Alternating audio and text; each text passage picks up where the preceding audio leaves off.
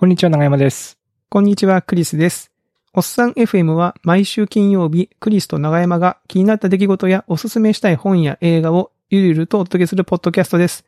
今週もよろしくお願いします。よろしくお願いします。いやー、先週は、人参くんが来ていただきまして、はい。結構評判がね、割と、そうですね。良かった回だったかなと。まあ、いつもいいんですけど。前向き。自分で言ってますけどね。前向きですね。在宅の話から、はい、餃子の話へ飛躍していくという話とかね。トリッキーな。自分で聞いても何喋ってんだろうなと思いましたけど。はい。いやいやいや、なかなかね、面白い、回でしたね。まあ、人参くんが楽しく喋ってくれたんでね。うん、はい。そう、よかったですね。収録の後ですよ。はいはい。ランニング、ジョギングをちょっと始めまして。あ、収録の日に人参くんが自分の体力作ったり、メンタルコントロールのために走ってるっていう話をしていて、で、そもそも年初にね、山本香織さんがゲストに来てくれた時も、うん、まあ、今年の目標にジョギングどうなんでいいんじゃないですかみたいな話もしてて、で、まあ、リングフィットをもう全部クリアしてなんかちょっと次どうしようかなみたいなとこもあったんで、もうこれは絶好のタイミングだなと思って、ほうほうほう。朝走るのを始めて、基本的に雨の日はリングフィットやっていて、それ以外はずっと走ってるっていうのを、もう2週間、3週間ぐらいになるのかな。そんなに、すごい。公開では、うん、になってるはずですね。どうですかジョギング、いいですか？ジョギングは、うん、まあ、こうであるべきっていうイメージを僕は高く持っていた気がしたので、うん、まずそのジョギングのイメージをこう下げて、うんうん、まあ、とにかくこうウェアに着替えてジョギングシューズを履いて、まあちょっと歩いたらまあもうその日は最低そのぐらいでもういいみたいな。なるほど。そのぐらいの超敷居の低いところから始めるみたいな、とりあえず設定にして、でかつ今子供を朝ちょっと送っていくので僕外出てるんで、もうそのタイミングで着替えて。で、もう、ジョギングする格好で行ってらっしゃいってして、ちょっと恥ずかしいんですけど。なるほど。でも、その場で、そのまま、家に帰るときに別なルートに走るみたいにすると、加速がついてるので、こう、まあもう外に出るって目標は達成しちゃうんで、あとはちょっと走ったらいいかなみたいな感じになって。で、まあ20分ぐらいですかね、ダラダラと家の周りを走ったりとかしてるっていうような感じで。そうか。僕もそれをやったらいいのかな。うん、まあ確かに朝とか時間はないことはないんですよね。で、僕も今子供、小学校1年生を待ち合わせ場所までちょっと家から徒歩数分のところに送ってるんで、うん、そのタイミングで家を出てるわけですから、そっからちょっとねっていうことですよね。うん。で、考えてみると家に帰ってきて、また着替えて出るってなると、うん、やっぱりそれだけで結構、心の敷地が上がっちゃうんですよね。上がる。うん。それをちょっと逆にして着替えて一緒に出るってだけで、だいぶなんかスムーズになったので、これはちょっといい作戦だったなと自分でも思ってますね。ということは朝走るってことですか、長山さんは。そうです。朝走るようにしてますね。それちょっと、ちなみに日中大丈夫ですか？疲れみたいな。最初の1週間ぐらいはちょっと疲れてるなって感じがしたんですけども、うん、今週くらいからかな。なんかね、むしろちょっと体力がついてきたかなって気持ちになっている。これは思い込みかもしれないけど、うん、そういうところはあります。うん、一番最初の頃はもう走ってきて帰ってシャワー浴びた段階でも、あ、もう今日は一日終わったなと思いましたね。いや、そうなりますよね。なりそうな気がするな。うん、ただ、まあそこまでもう燃え尽きるほど走っちゃうとやばいなって感じもあるので、まあ今は僕はちょっと習慣にするみたいなのに主軸を置いてるんで、とか走ることがあんま辛くなくて、こう、なんていうのかな、ストレス解消ぐらいに収まる程度の負荷でやろうと思ってるので、そこまでこう、もう何もできないみたいな感じじゃなく、ああ、気持ちよく走ってきたな、で、シャワーで気持ちいいなっていう感じで、終わるぐらい。一応セーブというか、ちょうど今はそういうペースでやってるって感じですね。中山さん、いいタイミングですよね、きっとね、始めた、季節的な、ものが。今もうほら、朝ちょっと暑くなってきてるでしょ。もうちょっと暑いですね。そう、だから今後どうしようかなとちょっと思ってるんですけども。長山さん、言ったらちょっとまだ朝方涼しい時期に基礎的なその体力のベースアップがちょっとあったわけじゃないですか。あ、まあ、言ってみればそうですね。確かに。多分僕がここから始めると熱中症で倒れちゃうんじゃないかなっていう心配の方が、っていう言い訳を今一生懸命考えてますけどね。いや、そうか。でも夜はちょっとね、そうっすね。他にやることあったりとかするし、うん、まあでも朝か、朝だな。うん。リングフィットも朝がフィットしたんで、まあリングフィットいい人今してないから、その時間分をまあ朝使ってるって感じですね。朝の方がいい気がしてきました、僕も。確かに。今明るいですもんね、朝ね。結構ね。明るい。もう全然明るいですね。全然明るいし。もうちょっと明るくなくてもいいなって思うぐらい明るいんで。うん。7時ぐらいだと。そうっすよね。うん。いや、ちょっと、真似してみるかな。どうしよう。僕ほら、長山さんの真似をして生きてるじゃないですか。カレー作ったりとかね。その、禁酒したりとか、あとコーヒー入れてみたりとか。こう、ジョギング、ね。ジョギングどうかな。まあ、ウォーキングぐらいで試してみるとかね。ウォーキング。そのまま、靴だけちょっとちゃんとして、ちゃんとしたっていうかね、走れるような靴なんだけども、遠回りして帰ってくるところから始めるとか。いやなんかね、最近、あれなんですよ、僕、子供を送るというか、その待ち合わせ場所まで連れて行って、行ってらっしゃいっつって、こう家に帰ってくるの数分の間に、うん、たまにね、その、がっつりトレランしてます系の服の人が走ってるんですよ。で、すれ違うんですよ。街中なのに。はい、なんだろうな、トレランだから、マラソンとかじゃなくて、本当にちょっとこう、山に入って降りてきました的な感じの、どこを走ってんだろうな、この人はって毎日思ってるんですけど。だってクリスさんちの方山ないっすよね。全然ないっすよ。普通の街中なんで。割と都会ですもんね。この人はどこを走ってるのかな。もう、だからもうかれこれなんか、10回ぐらいはすれ違ってるんですよね。うんうん。で、僕の中ではもうなんとなくこう気になってる存在なんで、もうなんか、油断してるとちょっと会釈とかしそうになっちゃうんですよ。僕なんか知らない人なのに。あ、どうもみたいな感じで。毎朝どうもみたいな。毎朝どうもみたいな感じで。いや、そうか。僕も走ってみるか。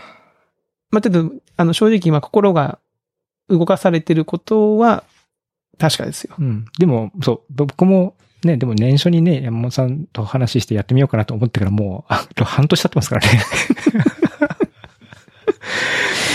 確かに、でも始めるのは偉い。うん。でも今年中に始められたらいいなっていうぐらいの、そのノリだし、始めたら始めたで、ね、ちょっと走ればいいなってぐらいで今もやってるんで、まあ、やるか。やるのがやっぱり。まあ、一番下の子供がね、もしかしたら少年野球始めるかもしれないっていう感じなんで。じゃあまだまだちょっと体力、ね。いや、そうなってくると、後から5、6年はやんなきゃいけないから、うん、ちょっと基礎体力をつけとかないといけないもんな。やるか。ちょっと、検討します。あ、でもね、よく寝れるようになった。あ、本当に、あ、それはいいな。うん、カフェインも最近ちょっとデカフェにして抑えてるっていうのもあるのかもしれないですけども、なんか同じ睡眠時間でも前に比べてなんかあんまり眠くならないですね、日中とか。うん。よく寝れたなって感じが結構あります。それ聞くとすごい。最近ちょっとね、若干眠りが浅い気がするんですよね。だからやってみるか。わかりましたよ。一応僕の中のこうなんですかね、優先順位は今ちょっと上がりましたから。あ、すごい。ちょっとだけね。ちょっとだけ上がりましたから。まあ、近いうちのおっさん FM で実は走ってるんですって話がもしかしたらあるかもしれないですね。あ、楽しみにします。はい。これは皆さんの応援したいだな、これな。はい。ぜひ、皆さん応援してください。はい。僕はですね、最近中学生の次男がいるんですけど、うん。中学校の保護者説明会があったんですよ。まあ、学校生活の様子とか、なんかそういうのを、あと進学って受験か。うん。受験の説明全体会みたいなのがあったんですけど、それが、まあ、例年学校に集まって体育館でやったりするんですけど、今年はそのコロナ禍ということで、なんかね、ズームでやりますって連絡が来まして。で、ズームでやるんだと思って、まあね、学校まで行かなくてもいいから、僕はいいなと思ったんですけど、どれと思って、参加したんですよ、そのズームのやつに。はい。で、まあ30分前から入室できますよってことで、入室したんですけど、まあ、案の定こう心配してた通りですね、ちょっとこう、なんだろうな、まあ、中学校の保護者なんで、結構いろんな方がいるんですよね。その、うん、普段そのズームを使ってお仕事をされている方は、ズームを使うときの注意点ってあるじゃないですか。なんとなくこう、マイクオフにするとか、そういう。うんうんうん、そうじゃなくて、本当に今いろんなデバイスからいろんな方が参加してるんだなっていう感じなんですよ。そもそも。で、学校側も慣れてないから、意外とね、こういうのって塾の方が慣れてて、塾の場合は、入室の時に名前のチェックをするから、名前を、そのクラス、学年、出席番号を生徒の名前にして入ってくれとか。そうすると学校の先生がその名簿でチェックして、あ、クリスさんの、ところが入ってきたねって言って、こう、入室許可とかってやったりするんですけど、もう中学校はもう本当にバンバン入れちゃうんですよ、その、いろんな名前で。で、まあ僕は普通に自分の名前で入りましたけど、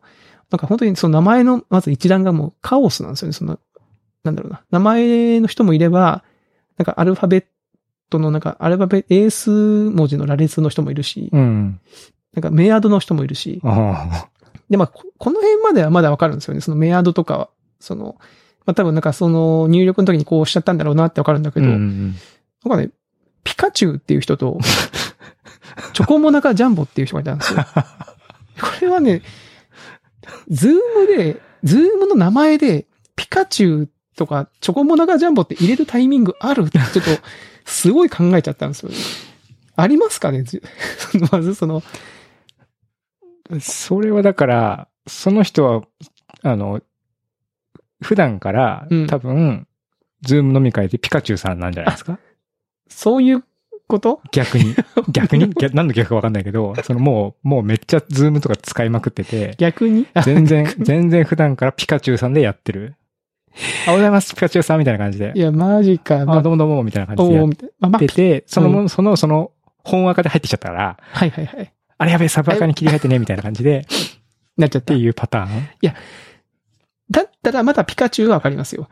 うん、チョコモナカジャンボはなんだって話ですよ。チョコモナカジャンボは、さあ、チョコモナカジャンボじゃん。だって、ねえ、好きな食べ物みたいな。好きな食べ物入れちゃったのかな。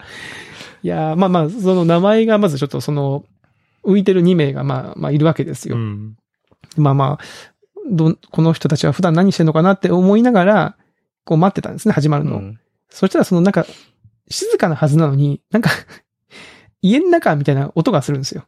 あ、誰かがマイクオンにしてんなと思ってその参加者一覧パッて見て、うん、そのみんな基本的にマイクオフにしてんだけど結構ね何人ぐらい3人ぐらいオンにしてるんですよねマイク。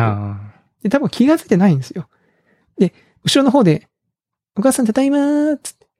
なんだかおやつはみたいな。今日おやつはずりっつってたでしょめっちゃ家庭の感じがこう出て、これを今すごい人数が聞いてんだけどなって思いながら、一応先生からはマイクはオフにしてくださいねって案内が2、3回あったんですよ。うんうん、でも、ズームって自分の声が入ってるってわかんないじゃないですか。聞こえてこないから自分の声が。そうですね。モニターできないですもんね、普通はね。そう。あれだなーって思いながら、いやでもこれ教えてあげた方がいいのかな。いやでもまあ基本的に黙って聞けばマイクオフと一緒だしなと思って、まあ、ほっといたんですね、それ。うん、で、いよいよその会が始まったんですけど、会が始まった時に、その参加者のとこにこう、参加者人数って出るじゃないですか。はいはい、参加者一覧に。うん、で、まあこの会何人ぐらい参加してんのかなって見たら、100って書いてあるんですよ。もう、ね、我々からしたらさ、100っていうその、霧のいい数字が出てるのがすごいドキッとしません、うん、なんかその100。しますね。これは、もしかして。これもしかして、先生たち、無制限で使えると思ってんじゃねと思ったんですよ。うん、で、少なくともこの回は3年生も2年生も参加するから、100人ってことはないんですよね、その人数が。あ、全校なんだ。全校なんですよ。ああ、それは全然100人足んないですよね。100じゃねえだろうと思って、これはもしかしたら、その参加できてなくて困ってる人がいるかもしれないと思って、その手元のスマホで学校に電話してあげたんですよ。教えてあげようと思って。100人ですけど大丈夫ですかねみたいな。ただね、案の定繋がんないんですよ。電話が。あ、学校に電話が繋がんない。学校には繋がんない。クリスさんかけても。そう。多分いろんな方が、あれなんかおかしい。学校から案内のある通りに繋げてるはずなのに接続できないって言われるっていうことで、めちゃめちゃ問い合わせが殺到してそうだったんですよ。なるほど。いや、これは、で、まあ、その、説明が二部構成になってたんで、一部の説明が終わった時に先生が慌てて、なんかちょっと偉い立場の先生が来て、すいません、今の問い合わせがありまして、こちらの設定で、今参加できない、方がいらっしゃいまして、みたいな説明が始まったんですよ。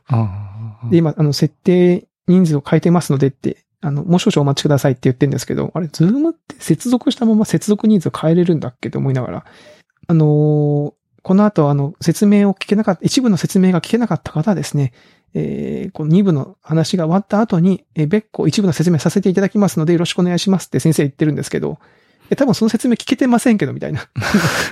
一部の説明聞けた人に言っても意味がない説明を先生もしてて、なんかすごい慌ててんな、みたいな感じになっちゃっててですね、もう、うわー、みたいな感じになって、まあ結局その後は、普通に淡々と進むんですけど、参加者のところやっぱ100から変わんなかったんで、僕の予想では多分参加できてない人が結構たくさんいたんじゃないかなって思ってるんですけど。なるほど。はい。いや、みたいなことがありましてね、もう怖い。もうなんかもうそういう、なんだろうな。ズームの勉強会とかのトラブルってめっちゃ怖くないですか？自分がもしやったらと思ったらもうなんか胃が痛くてしょうがないなと思って。怖いですね。ね。ズームでこのケースだと、多分ウェビナーを500人でするってなると、年間ライセンスで18万みたいな。あ、そう。今月だけやろうとしたら2万円ぐらい、1万8000円とか。ああ、なるほど。うん。っていう感じだと、いったかもしれないですね。そうなんですよね。その、個人面談とかもズームであったんですよ。三者面談じゃなくて二者面談か。親と先生が、やるやつ。それも、この前にちょっとあったんですけど、なんか先生が、ズームを使って会話してるのにちょっと若干テンションが上がってるんですよね。だ普段だからあんまりこう使ってないんだろうなってちょっとこう思って。ああ、なるほど。そう。で、僕なんかほらポッドキャストやってるんで、こう、カメラオンにすると、なんか本格的なマイクとかが生えてるじゃないですか。はい。そう。で、先生がそれ見てね、ちょっとね、なんか、あれ、このために揃えてくださったんですかっていうことを言ったりして、いや、このためには揃えないんですっていう言ったりして、はい、ありましたけど、まだそんなね、トラブルがあって、いや、未だにチョコモナカジャンボのは謎だなと思って。そうですね。チョコモナカジャンボさんの、名前の由来を、ぜひとも。ぜひね、ゲストに来てもらって。チョコモナカジャンボさんですって、ね。名前の由来だけ聞きたいと、はい、思いますけどね。はい、いやで、なんか最近あれですよね。僕と永山さんがたまたま、同じ、ネットフリックス映画を見たということで。そうなんですよ。なんか、ちょっとね、仕事が忙しいので現実逃避だなと思って、週末、ネットフリックスで久しぶりに映画を2つ見て、アーミー・オブ・ザ・デッドっていう、はい。ゾンビ系の。ゾンビ系ね。やつと、アウェイクっていう、これ何系って言うんですかね。SF スリラーですね。SF スリラー、超常現象っぽい感じの。の2つを見てたって話をクリスさんに来たら、あ、僕も見ました、みたいな、ね。そう。言ってて。で、その話ちょっとしましょうかって、ね言ってたんですよね。はい。アーミー・オブ・ザ・デッドは僕もね、ネットフリックスで、ザック・スナイダー監督なんですね、これね。そうなんですよ。僕らのザック・スナイダー。なんだろうな、有名な作品で言ったら何ですかね。ウォッチメンとかね。300とかも。有名だったのかな。あとは、その、ゾンビのリメイク。初代ドーン・オブ・ザ・デッドを2004年にリメイクした時の監督でもあるんで、まあ、ゾンビにもゆかりがあると。で、割と結構、スプラッターというか、残虐なシーンみたいなのも、他の映画もそんな感じが結構あったんで、結構期待を僕はしていたんですね。こう予告とかも見て、あ、これは来たな、みたいな。2021年のゾンビ映画これは来たんじゃないかな、というふうに思って見てたんですけど、クリさんどうでしたこれ？いや、面白くなくはないんだけど、なんか、なんですかね。まあ、ネットフリックス映画だなって感じはしましたけど、ちょっと表現が悪いね。これなんか悪口じゃないですよ。なんかその、なんだろうな。正直なところ、ザック・スナイダー感はそんななかったなってちょっと思ったんですよね。そうなんですよね。あ、思いました？永山さんも。なんかその、ゾンビ映画とか、ちょっとこう、面白い要素をとにかく片っ端から突っ込んでみようみたいな、そういう感じで、まあ実際映像とか派手なんで、うんうん、その一個一個の完成度は結構高いんですけども、うんうん、なんかこうストーリーとして、それがこうまとまりがあるかっていうと、あれなんかちょっともったいないなというか、はいはいはい。もうちょっとなんかそこ、このキャラもうちょっと掘ってもいいんじゃないみたいなとことかあったりして、まあ、ストーリー説明すると、ラスベガスが、まあ、ゾンビに乗っ取られてしまって、うん、でそこを封鎖しているところに、まあ、もうすぐそこはもう核爆弾を落として、もう全部消滅させようっていう計画があるんだけど、その前に、そのラスベガスの地下に眠っている大量のお金を盗み出そうっていう、そういう作戦に、まあ、こう、凄腕の傭兵みたいな人たちがですね、うん、参加するみたいな。感じなので、まあいろいろこうキャラがあるんですよね。うん。で一応バックグラウンドがありそうな感じなんだけど、ありそうっていうところでなんか止まってて、なんかあんまりそこを掘り下げたりとかっていうのもなかったりとか、うんうんうん、でもアクションはすごいみたいな感じだったりとか、導入部分がアホっぽくていいなと思って、要はその最初の一匹みたいな。あ、最初の一匹とかね。ね、うんうん、ゾンビのその元のゾンビみたいなやつが、うん、すごい強いやつがいて、そいつがなんか捕まってたんだけど逃げ出して、うん、で、ラスベースが近くにあって、そこでこう、とりあえず仲間を増やしまくったんだけど、周りを、アメリカ、だから、その、アメリカの空軍とかが、トレーラーをガンガンに周りに落として囲いを作っていくっていう。あ、そうそうそう。コンテナでね、コンテナでボンボン落として囲いを作っていくみたいなところ、ね。で、その、ラスベガスを封鎖するっていうのは、まあ、うん、その設定がまずアホっぽいですよね。うん、あれ良かった。あれよかったですね。最初のラスベガスの要塞ができるところまでが多分僕にとってピークで。あ、ピークでした。うん、なんか感じは良かったですけどね。うん。うん、いや、そっからだよな。そっから中に入っていって。そうなんだよね。うん、ただ尺も2時間超えてたし。超えてた。結構ね。なんか僕の中でザック・スナイダーって結構ちょっと暗めの映画を撮る人みたいな感じで、で、映像的にもちょっとね、ダークな感じとか、うん、なんかそういうイメージだったり、ね。チキハンドレッドとかもなんかちょっとこう、うん、ポップというよりはね、そういったダークな感じですよね、うんうん。でも今回なんかすごい明るい感じでしたよね。うん、なんか表現的にそのザック・スナイダーというよりかはマイケル・ベイ感があったんだよな。あ、そうそうそう。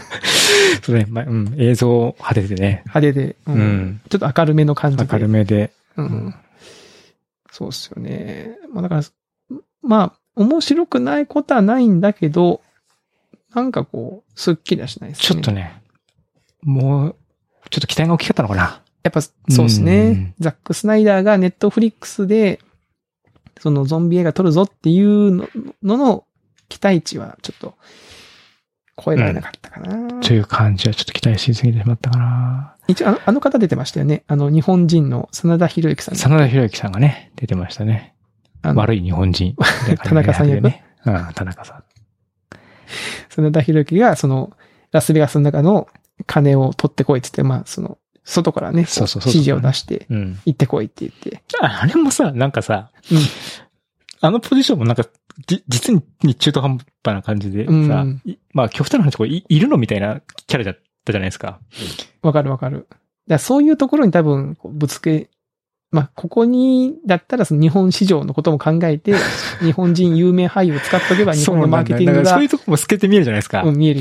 うん。だからなんか余計にこうそういうとこいろいろずっと考えちゃって、なんかねこう純粋に楽しめない自分がいけないのかしらみたいな。いやそうね。なっちゃった。でもドイツの金庫破りの人のキャラと。うんうんなんかこう演技とか持ち回りのは良かったなとは思いましたね。うん、金庫もだからさ、その、よくわかんない。まあ、基本ギャグとして見ればいいんですけど、うん、その地下の金庫に行くまでに、金庫のその入り口の前の廊下が、なんかその、ルパン三世に出てきそうな、ベタな仕掛けがしてるじゃないですか。そう、ありましたね。うん、一歩踏み出して、カチって床を踏むと、なんかその槍が出てくるみたいな。そういうさ。興味さ、そんな罠ないでしょって。そう、もうね、21世紀なんだけどな、みたいなね。うん、いや、そんなさ、僕らがもし金庫作るにしてもさ、もっと違うの考えてない。そんな、ね、なんかあった時に人が死ぬような仕掛けってやばくないですか、うん、どんな場所だよって思いながら見てましたけど。うん、まあそういう意味だと、まあちょっとアホっぽくて面白かったのかもしれないですけどね。うん、そうですね。うん。ちょっとまあこうテンション上げて楽しむ友達とかと見た方が面白いかもしれないですね。うん、確かに、確かに。それはあるかもしれない。みんなでワイワイ。まあ、僕もだって実際、家で見ながら、子供、長男と見ながら、ブツブツ言いながら見てましょう。いや、そんなわけあるかいとか。そのぐらいが。実況しながら見るぐらいがやっぱ面白いですね。実況しながら見てる、ね。これはね。うん。いや、なんか、ジャンプキャラだから、ザック・スナイダーだから、一人でこう、じっくり見る方が面白いかなと思って一人で見たんだけど、途中でなんか疲れちゃったみたいな感じになっちゃいましたからね。わかる。で、もう一個の方が、アウェイクですね。アウェイク、はい。僕結構こっちの方がすごい良かったですよ。こっちは良かった、僕も。うん。ストーリー的にはなんかある時、こう、世界中で同時に停電が起きて、で、なんか真っ暗になっちゃって、で、そのタイミングで、なんか人間が眠れなくなっちゃうっていうね。そうそうそう。で、なんか眠れなくなるって大したことねえじゃんみたいな、その活動時間が増えてラッキーなんじゃねぐらいに思ってたけど、うん、眠らなくても良くなるわけじゃなくて、眠らないといけないのに、眠れなくなっちゃうっていう。うん。疲れも取れないし、だんだんこうなんか幻覚が見えてきたりとか。だから強制的に徹夜を何日もさせられてる状況だから、うん、記憶力も低下して幻覚も見るし、みたいな感じになっていく中で、うん主人公の娘がなぜか寝ることができると。そうなんですよ。そのことの対処に当たってる軍隊からは寝れない人が一人いて、そこにその娘も連れてこいと、その拠点に。うん、そしたらみんなが眠ることができるようなことができるんじゃないかって言って誘われるんだけど、うん、主人公は昔そういう研究施設にいて、そういう研究施設にそういう被験者というか実験体を連れていくとどんなことをされるかってなんとなく分かってるから、うん、自分の娘がすごく辛いことになるんじゃないかみたいなことを想像して、こう葛藤があるみたいなね、そういう話でしたけど。うん、よかったですよね、なんかね。よかったでした。よかったです。設定も、さっきもクリスが言った通り、寝れないだけみたいなところから始まるんだけど、うん、こう、割と確かに寝れなかったらこうなるな、みたいな。うんうんうんだんだんみんながやばくなっていく、どんどん世の中が狂気じみていくっていう、そういったこう怖さみたいなのもうまいし、うん、家族、ちょっとね、やっぱりおばあさんが育ててるんですよね。子供2人、ね。子供をね、うんうん。で、母親は、まあ、面会にしてとか送り迎えでしかできないみたいな形で、こう、裁判で遠ざけられてるみたいな感じになってて、うんうん、まあ、多分、なんだっけ、アルコールかなんかでね。なんかこう、薬かアルコールかなんかそんなんで。アルコールかなんかですね。依存症になっちゃって、で、今はやってないみたいな感じで。やってないみたいな。うん、で、それもなんか、紐解くと、昔実験とかやってて、やっぱ辛いことというか、うん、実験自体がやっぱ実験をする人にとってこう辛いことだったから、まあ、なんだろうな、そこから逃げるためにこう薬とかお酒に溺れていってみたいな、そこは、まあ、描かれていませんでしたけど、なんとなくそういうことかなと思って。うん、なんで、そこの家族とのこう絆みたいなところもあり、うんありですよね。うん。で、まあ、アクションシーンとかもあるしね。結構、良かったですね、これは。うん。正直ね、なんか、見始めて、30分ぐらいはね、なんかまあ、いまいちな感じだなと正直思ってたんですよ。うん、こんな感じか、みたいな。で、人がね、結構狂い始めるっていうか、眠れなくなってから、人がおかしくなるまでが異様に早かったんで、うん。なんか、リアリティあんまねえなって思ったんだけど、そっからの展開は結構ね、おーっていう感じでしたね。なるほどっていう感じだし、あと役者さんがそんなにこう有名な役者さんじゃないから、いつ死ぬかわかんないっていう緊張感もちょっとあって。そうですね。特にほら、最初にこうちょっとキーマンかなと思った人いきなり死んだから。あ、そう、うん。あれと思って、そこはちょっとびっくりしたけど。うん、おって思って。だからこれ下手すると主人公がね、有名な女優さんとか、うん、有名な俳優さんとかだとすると、どうせ死なねえんだろうみたいな。ブルース・ウィリスとかがこのさ、主人公だったら絶対死なねえわけじゃないですか、最後まで。そうですね。うん。っていうなんかこう、安心感がありますけど、なんかそういう安心感がなくて、いやもう下手するとなんかやばいことになっちゃうんじゃねえのみたいな。うん。そういう緊張感もありましたよね。読めない怖さみたいなのはね。うん。ありましたね。いやでも実際僕は眠れなくなったらちょっと怖いですね。なんかどうです最近ね、ああいう映画見ると、もし現実にそんなことが起きたらどうしようって思っちゃうんですよね。そんな小中学生じゃないですか、それ。いや、なんかこう、まあ、眠れなくなること自体も怖いですけど、そもそも全世界的に停電が起きるから、眠れなくなったじゃないですか。で、眠ることができる人がいたじゃないですか。うんうん。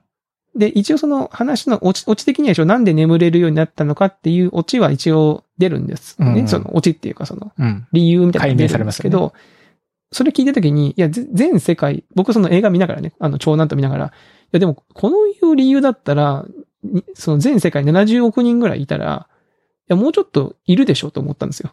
うん、その条件に合致する人、ね、条件に合致する人いるでしょ。僕もそれ思った。で、いるから、なんか結構すぐ解決するんじゃねって言ったら、長男が、いやそこはその電気が切れてて通信ができないわけだから、その情報が伝達しなくて、いや、いるかもしんないけど、多分この映画のこのエリアでは、こうなんじゃないって話をされて、悟されるっていうね。そうか。まあ確かにと思って。もうなんかもう、情報なんてもう全世界に一瞬で伝わって当たり前みたいな、こう、世界観でずっと生きてるんで、この数年は。うん。やっぱこう、なんか電気がなくなってとか、その通信が切れちゃうっていうことがそうか起こり得るんだよなと思ってね。こう、そこが結構怖かったです、ね。あのエリアの外でもしかしたらね、そういう、もしかしたらこう解決が解明されてるエリアがあったかもしれないですよね。そうそうそうそう。だからそこまで到達できないっていう、まあ、怖さというか不便さみたいなのがあって、うんうん、それがこう閉鎖感も生んで怖いみたいなところもある。怖いみたいな。うん、僕怖いなと思ったのは、途中でこう出てくるんですけど、10ミリ打っても意識があるとかって言ってるんですよ、病院で。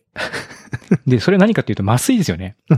麻酔10ミリ打っても意識があるから手術ができないみたいな。はいはいはい、はい。そういう状況になるっていうのが、僕それは、そこまでイメージできてなくて、うわ、それめっちゃ怖いと思って。はいはいはいはいはい。ね、停電とかして車とかも止まっちゃってみたいな感じだから、うんうん、事故とかめっちゃ起きてんのに、なんか麻酔が全然効かないとか、もうなんか地獄じゃんと思って、そればっかり考えてました。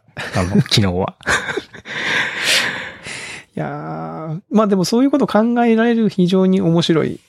うん。まあ、良作というかね。そうですね。設定もね、うん、そこまでこう自分でも深掘りしちゃうみたいな、そういう、うん、面白さがあります。SF スリラーいいですね。うん。いや、よかった。なんか久しぶりによかったですよ、これは。はい。うん、はい。と言ってたら、あっという間に時間が過ぎてしまいましたね。うん、はい。